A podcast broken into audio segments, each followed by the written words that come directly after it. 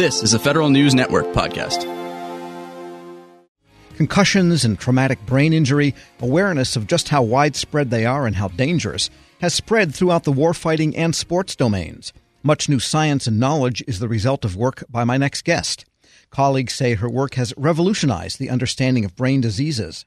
Dr. Ann McKee is Chief of Neuropathology at the Veterans Affairs Boston Healthcare System and a finalist in this year's Service to America Medals program. And she joins me now. Dr. McKee, good to have you on. Well, thank you. It's great to be here. And your work kind of got touched off in this way through a boxer who was also a former Marine, Paul Pender, who died some years ago, but had fought pretty heavily in the 1950s and 60s. And looking at that brain tissue, tell us more about that.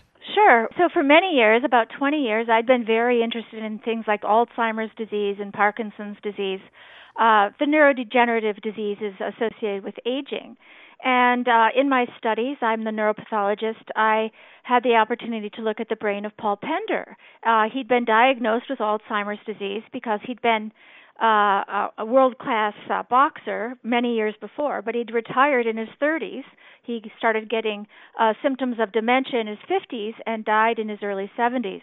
So no one was thinking that his boxing may have contributed to his clinical symptoms of dementia. But then, lo and behold, when I looked at the brain, he had anything but Alzheimer's disease. He he had the most peculiar a pattern of tau, which is a protein that builds up in some neurodegenerative diseases. He had the most peculiar pattern of tau that had ever been seen before, and I became extremely fascinated by it. Um, uh, and I and I wanted to know more. I wanted to know how, and I it it had to be from his boxing, even though he'd uh, uh, stopped some about 50 years earlier, and that's what really started it. I became extremely interested in this disease, and I started looking for it wherever I could find it.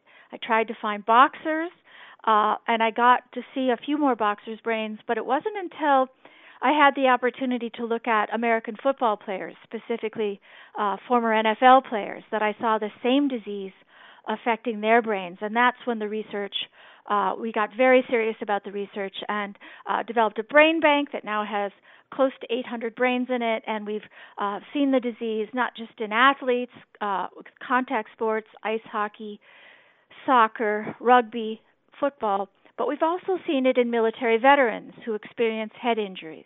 And I guess you needed to have more than one brain to establish cause and effect. Otherwise, you really couldn't from just the single sample. Right, absolutely. From a, uh, very very tough very tough with human work to establish causality of a brain disease, but we now have hundreds of instances of this disease, and we're able to establish that there's a dose response. That the the longer uh, they play football, the more repetitive head injuries they experience, the higher their risk, and the higher the the severity of the CTE. So that dose response suggests that the two are causally related. And in the case of veterans, it might be only one cause, say something that happens in combat, for example, that they would then not be repeatedly subjected to that trauma to the head. So, therefore, can the same issue develop in veterans that might have had one dose, so to speak, versus a football player who may have one a week? Yes, well, it, you know, veterans are are much more complicated than athletes. Athletes do pretty much the same t- thing every time they go out on the field, but veterans, because of uh, their experiences. The, uh, they have head injuries that are relatively random, and some can have a single head injury, specifically a single blast injury. And we have seen some changes of CTE after veterans who've had uh, reportedly only a single blast. But it's more complicated in veterans, and it's not it's not easy, and we we need lots more brains to study uh, to really be able to establish what are the important features of a veteran's history and exposure uh, that lead to uh, complications further in life. It's it's not as simple as just CTE. There's probably other things that are happening as well, and we need to get a better handle on what those are so we can help treat the veterans that are living with some difficulties right now, and we want to prevent these injuries in the future. We're speaking with Dr. Ann McKee, is Chief of Neuropathology at the Veterans Affairs Boston Healthcare System and a finalist in this year's Service to America Medals program. There's an academic side of this to understanding the cause and effect and the different dynamics of brain injury. Have you also been able to work on any clinical situations where perhaps the the effects can be mitigated or the treatment can be adjusted to mitigate the effects of this brain injury on a real living person. Well, absolutely. I mean, one of the things that we're doing with the brain donations is trying to understand the earliest changes that go on in the brain. And what we found is that inflammation is a very early feature uh, of both athletes and uh, military ve- uh, veterans' brains, and that if we could maybe reduce that uh, inflammation or change it to a, a, a different form, we might make uh, we might make a dramatic uh, change in the way these individuals feel during life. So that's one of our targets for treatment, uh, as well as one of our targets for establishing biomarkers for this disease. One of the difficulties of brain injury and traumatic brain injury is that we don't have good markers during life, biomarkers that establish whether a person has it or not. We we still don't have a, a gold standard test for concussion, and we don't have that for uh, blast injury as well. So we're trying to establish ways to diagnose it or biomarkers during life, and we're also trying to establish treatments that would help reduce the inflammation, reduce the buildup of tau protein, and reduce the, the neurodegeneration, the nerve cell loss that usually accompanies it. Now, I've heard that there are about 35 different forms of dementia besides Alzheimer's do they all have at least something in common, like this inflammation or the buildup of this type of protein? About 20 different causes of dementia have tau protein as part of their pathology. Alzheimer's has tau protein too, but it has something else called beta amyloid. You have to have both of those proteins to have uh, Alzheimer's. CTE, on the other hand, just has tau.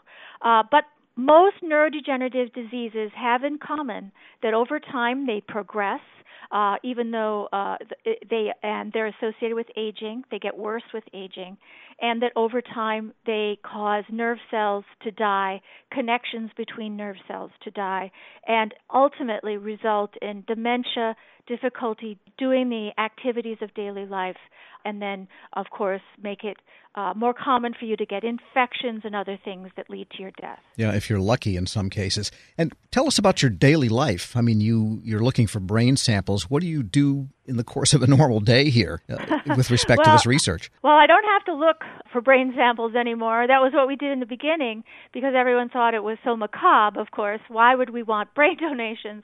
but now I think uh, people there's a there's a large public understanding of why we're doing this work, and so the brains are coming in uh, very uh, very rapidly uh, because families reach out to us. That's 90% of our cases uh, come in completely from a- families reaching out, uh, and of course that's one of the main parts of our program is that we need more military brains, we need more female brains, we need to understand the effects of gender on the outcome, uh, and we really need to understand the effects of military injuries because they can be so varied. But my normal day consists of me sitting here, like I'm talking to you now, and uh, I talk to families. I'll have about four calls with families today to tell them the results of the examination on their loved ones. It can be a very difficult call.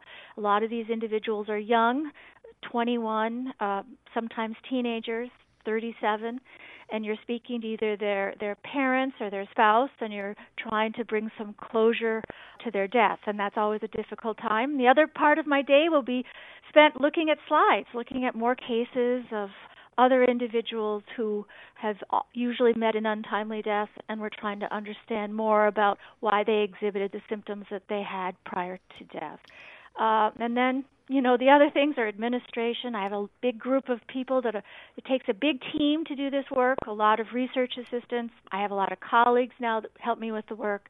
Uh, and it takes a lot of organization and manage management. And when you look at these brains and the, see the donated brains and deal with the families that wonder what happened to their loved ones knowing what you do about the brain do you ever ponder in the case of whether the brain is gone is the soul still there yeah i mean you definitely have um you definitely have thoughts about religion and what is the meaning of life and uh, what is the you know what is the brain what is the mind what is the soul what is a person's identity. And you know all those thoughts sort of swirl in your head as you do this work. None of none of us have the answer but it's something that certainly occurs to you. And and and, and interestingly enough I I don't talk about this very often but I often feel that this was my destiny to try that somehow I was given this as the as the question I was supposed to try to answer during my life. And so I, I feel a, an obligation to do this work.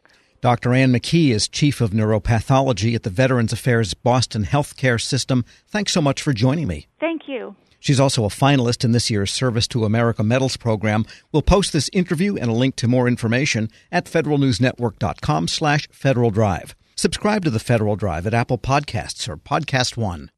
Grab a 30-day free trial of Live by Live Plus, and you'll get unlimited skips, commercial-free music, and all of the podcasts and live streaming events you can handle. Visit livexlive.com slash podcast one to learn more and start your free trial.